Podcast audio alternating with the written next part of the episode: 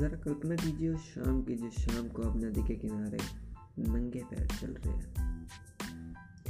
सूरज की लाल पीले किरणें आपको चेहरे को छू रही है, और जब आप नदी में देखते हैं तो आपको मछली अपना सफ़र तय करती हुई नज़र आती है। कितना खूबसूरत होगा ना वो लम्हा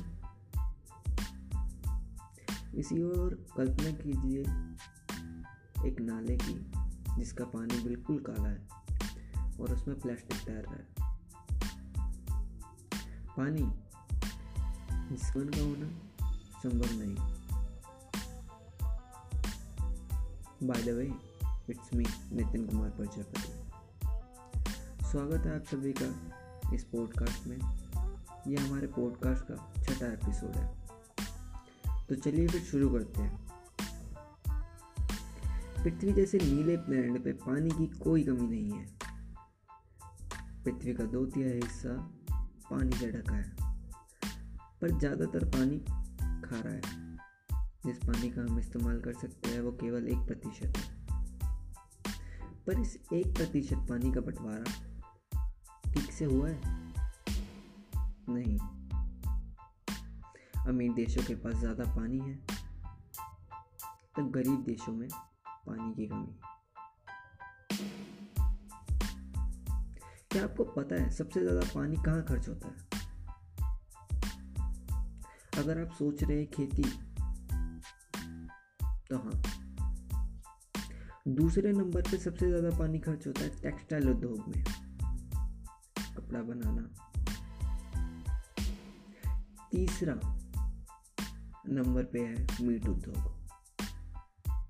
और चौथे नंबर पे पेय पदार्थ, जैसे कोला बियर सोडा आदि। इसी बीच वर्चुअल वोटर क्या आपने कभी ये नाम सुना है? शायद से नहीं। चलिए इसे एक एग्ज़ाम्पल की तरह समझते हैं।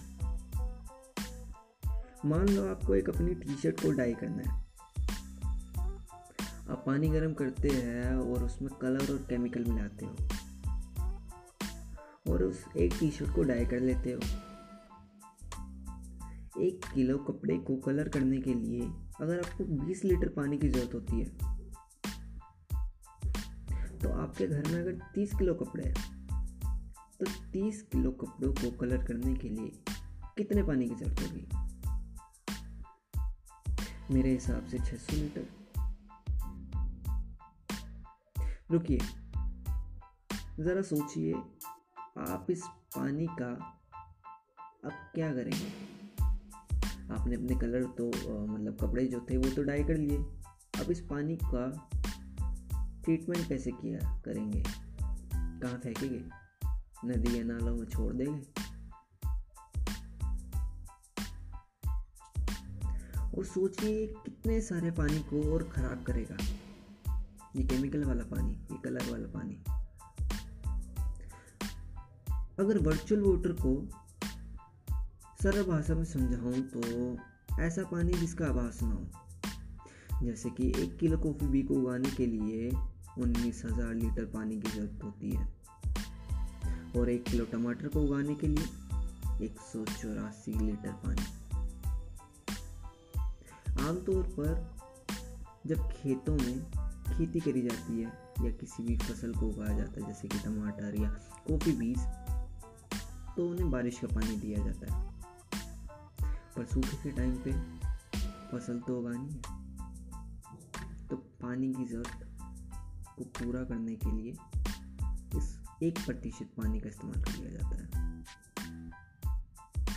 मानो या ना मानो, पानी तो इस्तेमाल हुआ है और जितना सोचा है, उससे ज़्यादा ही हुआ है। चलिए अपनी सोच के द्वार खोल कर चलते हैं बांग्लादेश। दूसरा टेक्सटाइल का सबसे बड़ा उत्पादक चाइना के बाद ढाका।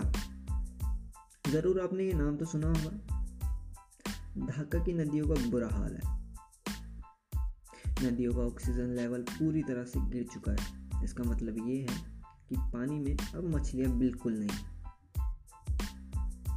ज़रा याद कीजिए उस एग्ज़ाम्पल को, जिसके द्वारा आपने अपनी कलर को डाई किया था। कुछ ऐसा ही करती है बड़ी बड़ी कंपनीज़ टेक्सटाइल कंपनीज़ जैसे कि मैंने बताया, बांग्लादेश दुनिया का दूसरा टेक्सटाइल का सबसे बड़ा उत्पादक है। तो सोचिए कितना सारा पानी खराब होता हालाँकि गवर्नमेंट्स के रूल हैं गवर्नमेंट कंपनीज़ को कुछ स्टैंडर्ड्स को मैच करना होगा। जैसे कि सेफ्टी इन्वायरमेंट और वेजर सिक्योरिटी पर बड़ी कंपनी इन्हें फॉलो करती है। ये तो इस बात से ही पता चल जाता है कि पानी की गुणवत्ता कितनी अच्छी है। तो सवाल ये उठता है कि हम क्या कर सकते हैं? नए नए कपड़े ज़्यादा ना पहने। नए नए नए नए कपड़े ज़्यादा ना खरीदे। कपड़ों को ज़्यादा से ज़्यादा पहने।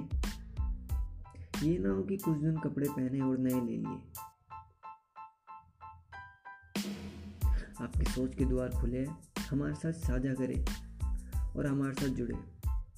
अगर ये पॉडकास्ट आपको पसंद आया हो तो इसे शेयर कीजिए। And thank you so much